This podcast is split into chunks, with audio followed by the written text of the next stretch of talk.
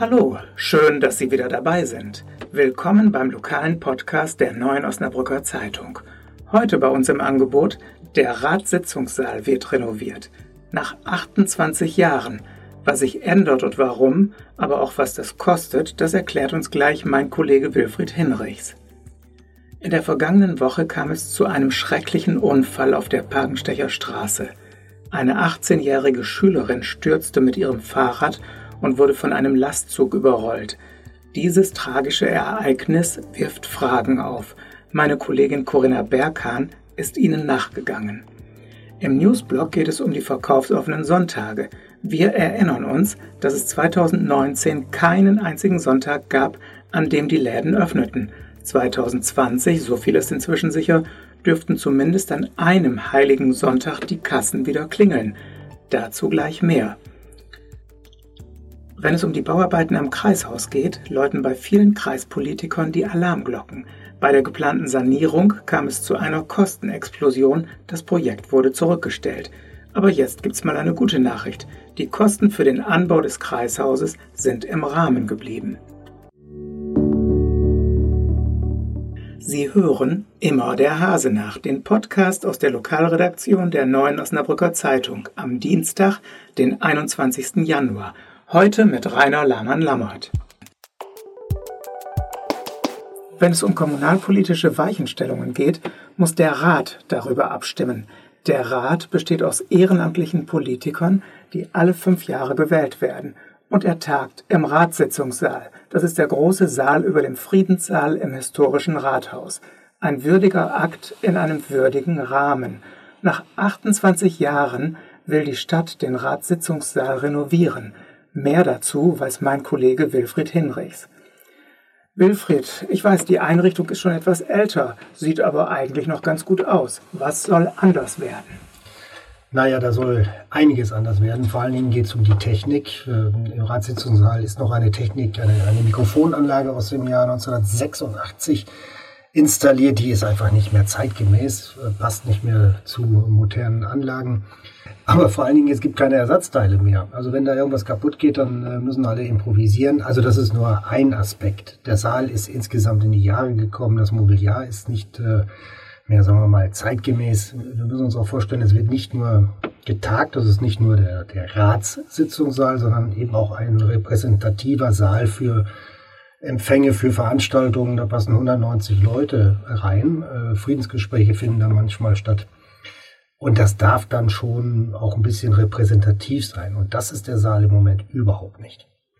Es geht bei der äh, Renovierung um 750.000 Euro, also viel Geld. Sind alle dafür im Rat? Ja, da warten wir mal ab. Also wie ich höre, gibt es in der CDU-Fraktion äh, skeptische Stimmen. Aus der SPD hört man, dass man, dass sie sehr dafür ist, dass da etwas passiert. Ob das nun wirklich diese 750.000 Euro am Ende werden, wird man sehen. Das ist der Vorschlag der Verwaltung. Die will natürlich auch das Optimum, gar keine Frage. Gibt viele Details, wo man vielleicht das eine oder andere noch ein bisschen abspecken könnte, aber insgesamt muss ich sagen, darf es an der Renovierung dieses Saals keinen Zweifel geben. Und man muss auch sehen, ich glaube, zumindest der Vorschlag legt es nahe, den Schluss nahe, dass auch gespart wird. Die Stühle sind von 1991, die werden aber nochmal aufgepolstert, also machen nochmal eine, eine Periode mit. Die Tische sind ähm, nicht mehr wirklich in dieser Zeit tauglich, weil sie äh, keine technischen Einrichtungen haben, da können keine Kabel verlegt werden. Neue Tische haben Kabelkanäle. Dann kann ich auch meinen Laptop ein, äh, einstöpseln und kann am Arbeitsplatz oder habe einen direkten Arbeitsplatz. Das ist alles nicht gegeben. Heute müssen wir oder sind im Ratssitzungssaal in Brüden sogenannte Bodenkanäle, wo dann die Anschlüsse sind. Darauf kann man dann verzichten. Also es ist schon einiges zu tun und ich glaube, im Großen und Ganzen ist es auch gerechtfertigt. Ich kann mich erinnern, dass in der Zeit von Oberbürgermeister Fipp der Ratssitzungssaal erneuert wurde und es gab damals auch heftige Kritik, zum Beispiel, dass neue Ledersessel angeschafft werden. Und dann war es für Herrn Fipp, auch das weiß ich, ein Triumph, als diese Ledersessel nach 25 Jahren immer noch ganz ordentlich aussahen. Schönen Dank, Wilfried. Ja, gerne. Es passiert leider immer wieder, auch in Osnabrück. Wenn Lastzüge rechts abbiegen, ist die Gefahr groß, dass Radfahrer überrollt werden. An der Pagenstecher Straße kam am Freitag eine 18-jährige Radlerin ums Leben. Aber dieser tödliche Unfall geschah im Geradeausverkehr. Meine Kollegin Corinna Berghahn ist diesem tragischen Ereignis nachgegangen. Corinna, hast du dir die Unfallstelle mal angesehen? Ja, ich habe mir die Stelle angeschaut. Das ist ein Gehweg, der auch von Radfahrern benutzt werden kann und darf. Und zwar an der Parkenstecher Straße, dort, wo es keinen Radweg gibt. Und dieser Gehweg liegt zwischen zwei Einfahrten zu einer Firma. An, dem, an der Stelle selber steht jetzt ein Ghostbike, um an die Tote zu erinnern. Und ganz viele Leute haben dort Blumen und Kerzen abgestellt. Es steht eine Flasche Wein, es stehen dort Zigaretten, haben Leute hingelegt, Briefe liegen da. Es ist sogar ein Bild von dem, von dem Mädchen und ihrer Freundin zu sehen. Also es ist eine sehr, sehr berührende Stelle, kann man so sagen. Ich glaube, das ist eine Art kleiner Pilger. Ort geworden für die Menschen, die sie mochten. Kannst du mir mal beschreiben, wie es zu diesem Unfall gekommen ist? Das ist ein bisschen schwer, das zu beschreiben, wie es zu dem Unfall gekommen ist, weil das immer noch nicht geklärt ist. Fakt ist, das Mädchen ist auf diesem Weg gefahren. Sie ist auf die Straße gefallen von ihrem Rad und dann kam ein Lkw-Fahrer und hat sie überfahren. Darauf wurde sie so schwer verletzt, dass sie ins Krankenhaus kam und dort verstorben ist. Mehr weiß man nicht. Man weiß nicht, warum sie gefallen ist. Es scheint keine Schuld beim Lkw-Fahrer zu liegen. Also das wird jetzt alles noch geklärt werden müssen. Trotzdem stellt sich ja die Frage, ist es gefährlich, als Radler die Parkenstecher Straße zu befahren? Und sollten Radfahrer vielleicht besser auf die Natrupper Straße ausweichen? ich glaube, jeder, der in Osnabrück sich mit dem Auto oder auch mit dem Fahrrad bewegt, weiß, die Parkenstecher Straße ist schwierig. Da sind wahnsinnig viele LKWs, wahnsinnig viele Autos und Radfahrer. Und es ist nicht alles einsehbar. Zudem ist es eine vierspurige Straße, wo ein hohes Verkehrsaufkommen ist und die Leute oftmals schnell fahren. Der Radweg ist nicht überall gekennzeichnet. Teilweise gibt es gar keinen Radweg. Es ist eine ganz schwierige Situation ich habe auch mit einigen Müttern gesprochen, die ähm, Kinder an dieser Schule haben, an der betroffenen Schule. Und ähm, die haben mir gesagt, die warten teilweise darauf, dass ihre Kinder endlich einen Führerschein haben, mit dem Auto zur Schule fahren können. Obwohl es ihnen lieber wäre, sie würden mit dem Rad fahren aus Klimaaspekten und sonstigen Aspekten. Aber diese Mütter haben Angst um ihre Kinder. Die Natrupper Straße ähm, ist tatsächlich von der Stadt mal so gedacht wie gewesen, als eine Art Ausweich oder Alternative dazu. Aber viele Kinder fahren oder viele der Schüler fahren halt dann auch mal eben schnell zu den Fastfood-Läden an der Straße und wollen da was essen. Oder aber ähm, haben auch keine Lust, diesen leichten Berg, diese Berghöhe zu fahren, weil die Parkenstecher Straße einfach die schnelle Weg, der schnelle Weg in die Stadt zurück ist oder zur Schule hin. Die Verkehrssicherheit für Radfahrer auf der Parkenstecher Straße war auch schon mal Thema in einem Bürgerforum.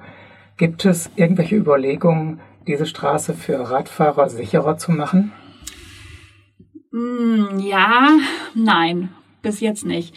Ähm, es gab im vergangenen Jahr im Bürgerforum einmal das Thema ähm, mit den Ausfahrten, dass die halt auf diesem, gerade bei der Unfallstelle, dass die da auf diesen Geh- und Radweg ähm, führen. Dann gab es eine Verkehrsschau vor Ort und wurde überlegt, wir machen jetzt Piktogramme, die halt die Autofahrer sensibilisieren sollen für die Fahrradfahrer. Und diese Piktogramme sind noch nicht da. Jetzt nach dem Unfall wird es eine weitere Verkehrsschau geben und da wird nachgeschaut, ob man doch noch was ändern kann. Aber konkrete Pläne gibt es nicht. Die 18-Jährige war Schülerin der integrierten Gesamtschule in Efosburg. Ja, das war doch für die Mitschüler sicher ein ganz schwerer Schock. Bestimmt. Also auf der Homepage hat die Schule an, an sie gedacht, mit einem Spruch von Albert Schweitzer.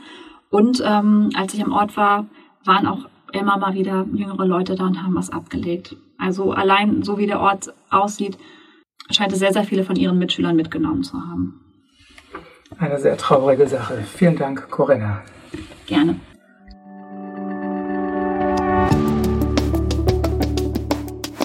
Und jetzt unser Newsblog.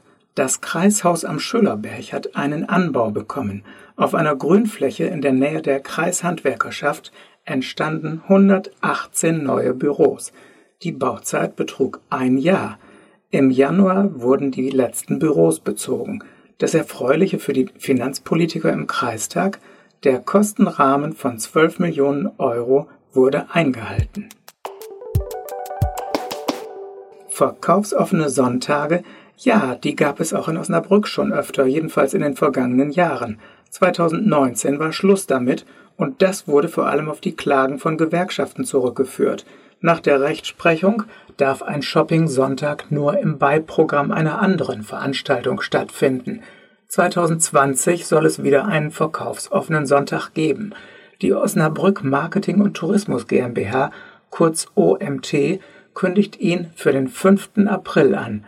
Dann findet der Hollandmarkt in der Johannisstraße statt. Die OMT möchte weitere Termine für dieses Jahr festlegen, nennt aber noch keine Einzelheiten. Das war unser heutiger Podcast aus der Lokalredaktion der Neuen Osnabrücker Zeitung. Danke fürs Zuhören. Ich hoffe, Sie konnten etwas damit anfangen. Und wenn Sie mögen, hören Sie sich auch morgen wieder unseren Podcast an.